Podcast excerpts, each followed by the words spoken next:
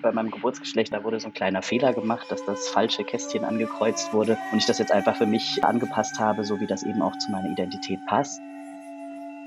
Willkommen bei Esanum Podcasts. Mein Name ist Dr. Markus Mau. Abonnieren Sie meinen Podcast über die gängigen Podcast-Apps oder finden Sie mich auf esanum.de. Der STI-Kongress ist in jedem Jahr ein toller Ort, um sich auf dem Gebiet der sexuell übertragbaren Infektionen und HIV sowie der sexuellen Gesundheit allgemein weiterzubilden. In diesem Jahr fand der Kongress Corona-bedingt leider nur virtuell statt. Dennoch gab es ausreichend Raum, interessante Menschen und deren Geschichten kennenzulernen. Einer dieser Menschen ist Max Appenroth, mit dem ich heute sprechen werde. Ein herzliches Willkommen an dich, Max. Hallo, danke für die Einladung. Max, du hast auf dem diesjährigen STI-Kongress über Transmenschen und deren Erfahrungen im Alltag sowie im Gesundheitswesen gesprochen. Ein Thema, das dir persönlich sehr am Herzen liegt. Magst du dich vielleicht einmal kurz vorstellen? Mein Name ist Max Appenroth. Ich bin in, also ich lebe in Berlin und bin selber, identifiziere mich selber als trans. Das heißt, für mich bei meinem Geburtsgeschlecht sage ich da immer, da wurde so ein kleiner Fehler gemacht, dass das falsche Kästchen angekreuzt wurde und ich das jetzt einfach für mich in meinem, in den letzten Jahren, in meinem Lebensverlauf verändert habe oder angepasst habe, so wie das eben auch zu meiner Identität passt. Und ähm, darüber hinaus, also es ist nicht nur ein Thema, was mich eben persönlich betrifft, sondern mittlerweile auch, wo ich sage, dass ich mich eben auch beruflich darauf fokussiert habe. Ich promoviere momentan am Institut für Public Health an der Charité in Berlin und untersuche dort den Zugang zur medizinischen Versorgung von Transpersonen beziehungsweise geschlechtlich vielfältigen Personen. Und da eben auch nochmal mit einem speziellen Fokus auf HIV, und HIV-Prävention. Und darüber hinaus bin ich auch Diversity Consultant. Das heißt, dass ich in Unternehmen, ähm, in Einrichtungen, Organisationen gehe und halt eben die Menschen dort berate, wie sie eben ein inklusiveres Angebot gestalten können, aber eben auch insbesondere für medizinische und pflegerische Einrichtungen, weil es da definitiv noch ganz, ganz großen Nachholbedarf gibt. Du hattest in deinem Vortrag angemerkt, dass Diskriminierungserfahrungen eben auch im medizinischen Umfeld auftreten. Von welchen Erfahrungen kannst du dort berichten? Also ganz persönlich muss ich sagen, also ich habe wirklich allerlei Erfahrungen durch die Bank weg selbst gemacht, sei es, dass ich entweder eben nicht mit dem richtigen Namen oder dem richtigen Pronomen angesprochen wurde, dass MedizinerInnen einfach auch nicht wussten, wie sie mit, wie sie mich behandeln sollen, wie sie mit meinem, mit mir und meinem Körper und eben auch den Veränderungen, die jetzt eben durch, durch Hormoneinnahme stattgefunden haben, wie sie damit umgehen sollen und mich dann wirklich mit großen Augen anschauen und ich im Endeffekt, obwohl ich selber keine Medizin studiert habe, ein besseres Verständnis darüber habe, was in meinem Körper vorgeht und was mein Körper braucht. Und das macht natürlich eben auch, also hat natürlich einen ganz faden Beigeschmack, wenn man eigentlich vor ExpertInnen sitzt und man ganz genau weiß, die wissen nichts. Aber eben halt auch natürlich, äh, also grenzüberschreitende, de, äh, grenzüberschreitende Erfahrungen dass mir einfach auch persönliche Fragen gestellt wurden, die eben jetzt mit der medizinischen Behandlung per se erstmal nichts zu tun haben, sondern einfach nur die persönliche Neugierde der, des Gegenübers quasi erstmal stillen sollte. Und das darf, darf einfach nicht passieren. Also das darf in, in, in einem professionellen Umgang mit PatientInnen darf das nicht passieren, dass, dass da eben, wie gesagt, Grenzüberschreitungen stattfinden oder sogar es bei mir einmal so weit ging, dass, dass es schon bei der Anmeldung zu einem Termin zu so heftiger Diskriminierung kam, ähm, dass ich dann im Anschluss auch tatsächlich eine Beschwerde bei der Ärz äh, Ärztinnenkammer in Berlin gestellt habe und äh, das auch eben dann zu Konsequenzen für die Praxis geführt hat. Also das sind eben, das sind Kleinigkeiten in Anführungszeichen im Vergleich zu dem, was andere Menschen erleben, die tatsächlich auch einfach wirklich Gewalt in medizinischen Settings erleben.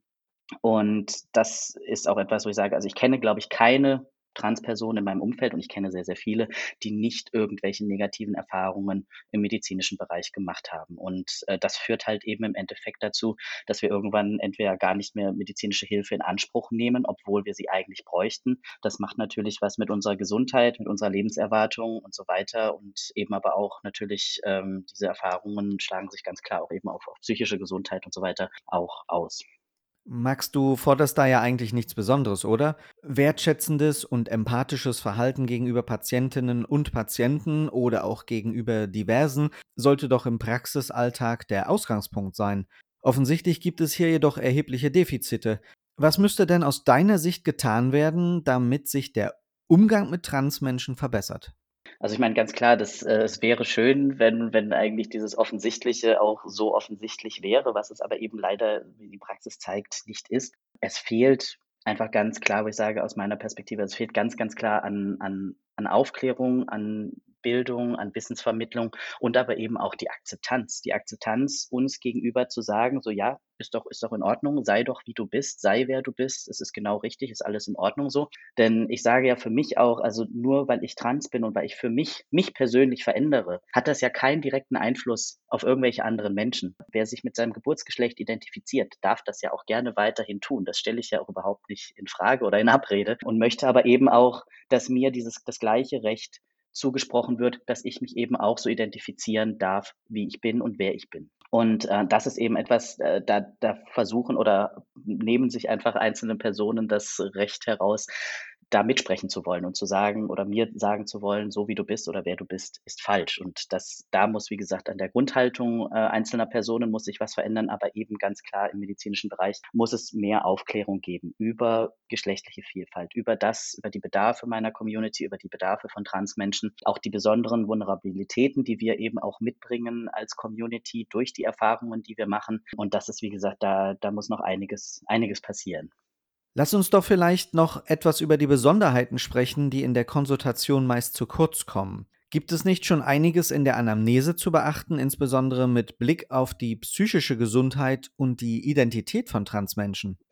Also wenn wir bei der Anamnese anfangen, ich meine, das ist ja meist schon, man kommt in die Praxis rein und kommt quasi an die oder Praxis oder medizinische Einrichtung und füllt erstmal einen Bogen aus. Das, da ist meistens schon mal einfach das Problem, dass wir limitiert sind in der Auswahl der Angaben. Also es ist ja jetzt zwar so, dass es seit 2019 eine dritte Geschlechtsoption gibt, die aber offiziell nur für ähm, intergeschlechtliche Menschen gelten. Das ist eben nochmal ein Unterschied zu Transpersonen. Und es gibt eben auch Transpersonen, die sich nicht als männlich oder nicht als weiblich identifizieren. Und es wäre schön, wenn es für uns eben auch Möglichkeiten gäbe, unsere Geschlechtsidentität erstmal richtig angeben zu können. Dann kommt eben auch oftmals dazu, dass vielleicht unsere, der, der Vorname auf der krankenversicherten Karte noch nicht dem, dem gewählten Vornamen entspricht. Das heißt, es müsste vielleicht auch nochmal eine Möglichkeit geben, dort äh, ein, ein, eine, eine, also eine Zeile mit gewünschter Anrede Anrede oder wie auch immer einzufügen. Und dann geht man, also wenn man dann irgendwie das geschafft hat, durch diese, durch diese Hürde der, der, des, des äh, Anmeldebogens zu kommen, geht man ins Wartezimmer und wird dann aufgerufen. Und das passiert leider auch heutzutage immer noch aus Gewohnheit mit Herr oder Frau. Also, dass man dann aufgerufen wird, Herr Appenroth in Zimmer 5 oder wie auch immer. Und das ist mir damals auch so häufig widerfahren, dass ich, obwohl eben mein Name noch nicht geändert war, habe ich dann an, habe ich den Mut zusammengefasst und habe am, Empfang gesagt, hier, ich möchte bitte mit Herr Appenroth aufgerufen werden. Das hat in 90 Prozent der Fälle nicht geklappt, weil die Leute sich einfach nicht dabei konzentrieren und dass das eben aber auch was ganz, ganz Wichtiges für die Menschen ist, richtig adressiert zu werden, haben viele Menschen nicht im Blick. Und selbst jetzt, obwohl meine Versichertenkarte geändert ist, ist, obwohl mein Name überall offensichtlich steht, ist es mir immer noch passiert, dass ich tatsächlich mit Frau Appenroth aufgerufen werde. So, und das ist was, das darf einfach nicht sein. Das ist wirklich, also da, da, wie gesagt, muss einfach ein Umdenken stattfinden. Und dann eben aber auch was, was Praxiseinrichtungen angeht, welche, welche Toilettenmöglichkeiten, welche Räumlichkeiten gibt es da? Wie ähm, gehen auch eben die Personen am Empfang mit einem um? Es wird man erstmal irgendwie mit großen Augen angeguckt, weil man vielleicht nicht dem, dem entspricht, optisch entspricht, was vielleicht, wie gesagt, dann eben auf der versicherten Karte steht. Und das sind, das sind erstmal, sagen wir mal, die, die, die Kleinigkeiten. Und dann, wie gesagt, das, wo es weitergeht, ist das mangelnde Wissen. Dass wir einfach auch womöglich aufgrund des mangelnden Wissens fehlbehandelt werden oder dass uns Behandlungen, die wir wünschen, die wir brauchen, ähm, vorenthalten werden, dass wir aufgrund stereotyper Vorstellungen, wie jetzt gerade zum Beispiel im, Be im, Bezug zu sexueller Gesundheit, also stereotype Vorstellungen, wie und mit wem wir Sex haben, dass womöglich da einfach auch Untersuchungen oder Möglichkeiten zu Präventionsmaßnahmen, wie zum Beispiel PrEP, dass, dass uns das gar nicht angeboten wird, weil eben gedacht wird, ach ja, Mensch, jetzt bist du ja gehst ja als, als Mann durch die Welt, dann hast du ja wahrscheinlich auch nur heterosexuellen Sex. So, dass diese Vorstellungen, die dann bei den Menschen vorherrschen, dass die eben auch dazu führen, wie gesagt, dass uns bestimmte medizinische Leistungen einfach überhaupt nicht präsentiert werden. Und dann, wie gesagt, darüber hinaus eben die, die psychische Gesundheit, wo Transpersonen, also es ist auch mittlerweile jetzt mehrfach statistisch belegt worden, dass äh, meine Community deutlich häufiger eben an psychischen Erkrankungen wie Depressionen, Angstzuständen und dergleichen leidet. Ähm, und da sage ich auch immer wieder, das ist nicht, weil wir trans sind, also aufgrund unserer Identität, sondern das ist eben aufgrund des Umfelds und der Gesellschaft, in der wir leben, die uns nach wie vor per se diskriminiert und ausschließt. Und ähm, das sind einfach Dinge, die eben auch bei der Anamnese oder eben wenn wir in, in neue medizinische Settings kommen, mit bedacht werden müssen und nicht eben, also ich sage immer gerne, die, die ethische Grundhaltung, ich behandle alle Menschen gleich, ist erstmal per se eine schöne Idee. Aber die funktioniert eben auch nur so lange, wie wir als Individuen in der Gesellschaft gleiche oder zumindest ähnliche Erfahrungen machen. Und das tun wir leider nicht. In deinem Vortrag bist du ebenso auf die Vulnerabilität von Transmenschen hinsichtlich sexuell übertragbarer Infektionen eingegangen. Woher kommt diese Vulnerabilität und gibt es eigentlich genügend Beratungsangebote, die speziell eure Bedürfnisse und Sorgen aufnehmen, also von Transmensch zu Transmensch sozusagen? Leider nein. Also es gibt bis, es gibt generell, äh, egal ob das jetzt um die sexuelle Gesundheit geht oder psychische Gesundheit oder allgemeine Gesundheit, es gibt zu wenige Anlaufstellen für uns generell. Und ganz besonders eben in Bezug zur sexuellen Gesundheit ist eben auch, also Transpersonen leben deutlich häufiger mit HIV zum Beispiel. Und das hat ganz, ganz unterschiedliche Gründe. Eben weil zum Beispiel auf der einen Seite wir kein, also keine adäquate Beratung, was jetzt Präventionsmöglichkeiten angeht, bekommen, als aber eben auch, dass viele Transmenschen der Sexarbeit nachgehen, dass viele Transmenschen Substanzen gebrauchen, was natürlich eben auch dann im Zusammenhang mit, mit äh, Sexualität womöglich auch ein Risiko darstellen kann, dass eben auch das, wie wir über, über über, sagen wir mal, Safe Sex verhandeln, dass das auch etwas ist, was, was wir ja auch in der Form teilweise neu lernen müssen, weil sich ja eben auch eine Sexualität womöglich mit einer, mit einer, mit der, mit der Transition, das heißt eben mit dem Angleichungsprozess auch verändern kann und man womöglich dann äh, mit, keine Ahnung, Mitte 30 auf einmal irgendwo vor, vor, vor sexuellen, sagen wir mal, äh, neuen Erlebnissen steht und von einem natürlich dann in so einem Alter erwartet wird, man muss ja wissen, wie das geht.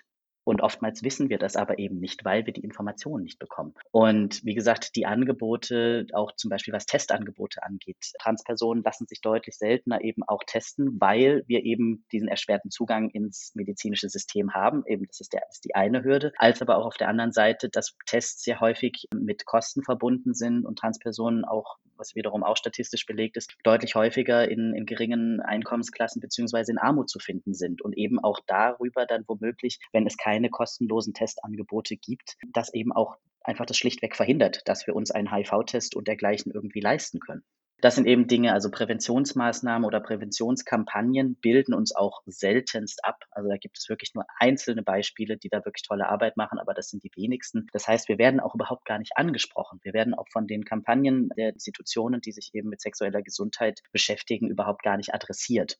Und wenn ich nicht, wenn ich mich selber nicht in einer Kampagne wiederfinde, ist es auch sehr unwahrscheinlich, dass ich irgendwo hingehe, um mir Informationen zu holen. Und das ist, wie gesagt, einfach da der Blick, also sagen wir mal, die, die, die Scheuklappen auf die, auf, auf Geschlechtlichkeit, die müssen sich deutlich, deutlich erweitern und eben das hoffentlich dann eben auch dazu führt, dass es für uns bessere Angebote gibt, medizinisch, fachlich kompetente Angebote, aber eben auch die, die uns als Individuen, so wie wir sind, respektieren und uns nicht ständig in Frage stellen oder uns ständig versuchen, versuchen zu erzählen, dass wir, so wie wir sind, nicht richtig sind. Vielleicht kannst du ja noch mal äh, zum Abschluss sagen, äh, so für die Zuhörerinnen und Zuhörer, welche Arzt, also Facharztgruppen und Begleitung braucht denn der Transmensch? Was, welche Leute müssen da involviert sein? Welche Leute müssen im Prinzip über Wissen verfügen, um dir und deiner Community helfen zu können?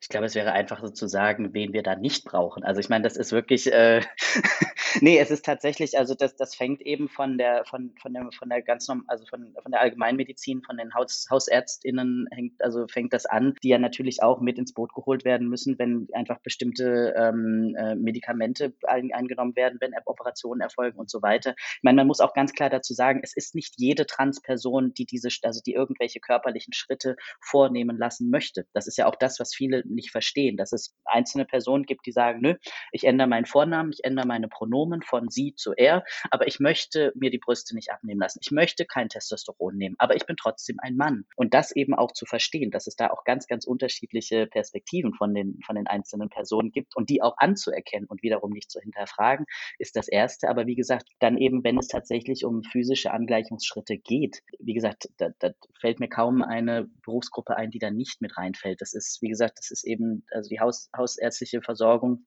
Dann natürlich ähm, im Bereich Endokrinologie. Das sind die Personen zum Beispiel auch, was geschlechtlich spezifische Versorgung angeht, wie zum Beispiel Gynäkologie, Urologie und so weiter. Also das sind, das geht durch die Bank durch die Bank weg. Also, oder beziehungsweise ich bin auch in orthopädischer Behandlung aufgrund meiner Transition, weil ich mir eben lange die Brüste abgebunden habe und aufgrund dessen ein chronisches Rückenleiden habe. Und da ist auch die Orthopädie mit drin. Dann ist natürlich die plastische Chirurgie, was jetzt eben, wenn es um Operationen an, äh, geht und so weiter. Also das ist, es, es sind wenige Gruppen, die mir da die da nicht mit reinfallen, würde ich sagen.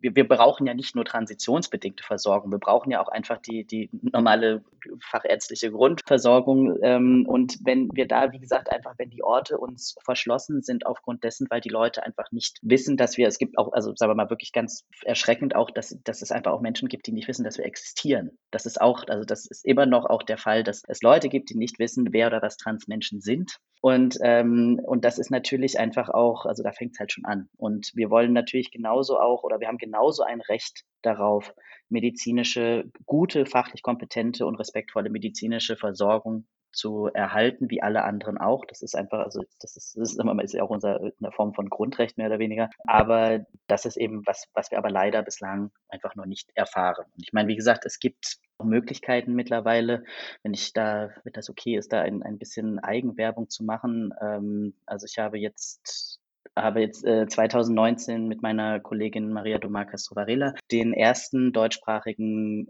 Band zum Thema Transgesundheit herausgegeben, also ein Buch namens Trans und Care, Transpersonen zwischen Selbstsorge, Fürsorge und Versorgung. Da steht jetzt nicht genau drin, wie viel Gramm, Milligramm Hormone man in einer Transperson geben muss, aber eben einfach mal wirklich ein, ein, ein Werk, was umfasst oder umreißt die, also die, die Erfahrungen meiner Community und eben auch Anleitung gibt, wie man es besser machen kann. Und die Beiträge in diesem Sammelband sind auch zum Großteil aus selbstgelebter Trans-Erfahrung geschrieben, was das eben auch nochmal sehr, sehr finde ich, wertvoll macht, aus eigener Transperspektive zu schreiben oder auch eben den Menschen das, die Möglichkeit ge zu geben, gehört zu werden, als aber eben auch, wo ich sage, also ich äh, gebe Fortbildungen von wirklich, sagen wir mal, von, vom Grundbaustein an bis eben auch, sagen wir mal, fortgeschrittenes Wissen. Und ähm, bin da natürlich auch offen, wenn Menschen sich grundsätzlich mit dem Thema weiter auseinandersetzen möchten. Und das wäre das auf jeden Fall zu meiner Seite. Und es gibt eben auch noch von, also es gibt noch mehrere KollegInnen ähm, aus meinem Umfeld, die eben ähnliches tun. Und es ist nicht so, dass das Wissen, es, dass es nicht existiert oder dass es nicht vermittelt werden kann. Es muss nur wirklich einfach angegangen werden. Dann sei das ruhig ein Aufruf, sich mit dem Buch und der Thematik weiter zu befassen. Lieber Max, ich danke dir für das Gespräch. Ja, wie gesagt, vielen Dank für die Einladung. Es freut mich sehr, auch das Thema ein bisschen, sagen wir mal, äh, anstoßen zu können und hoffe natürlich auch, dass das eben Anklang findet bei den HörerInnen und ähm, sich einfach auf lange Sicht dann eben auch was bewegt und sich die Situation für, für Transmenschen einfach dann auch dadurch verbessern kann. Damit sind wir leider auch schon wieder am Ende des Podcasts angekommen. Ich hoffe, Sie konnten einige Anregungen auch für Ihren eigenen Praxisalltag mitnehmen. Vielen Dank fürs Zuhören. Ich freue mich, wenn Sie auch das nächste Mal wieder dabei sind bei ESANUM Podcasts. Bleiben Sie gesund und alles Gute, Ihr Dr. Markus Mau.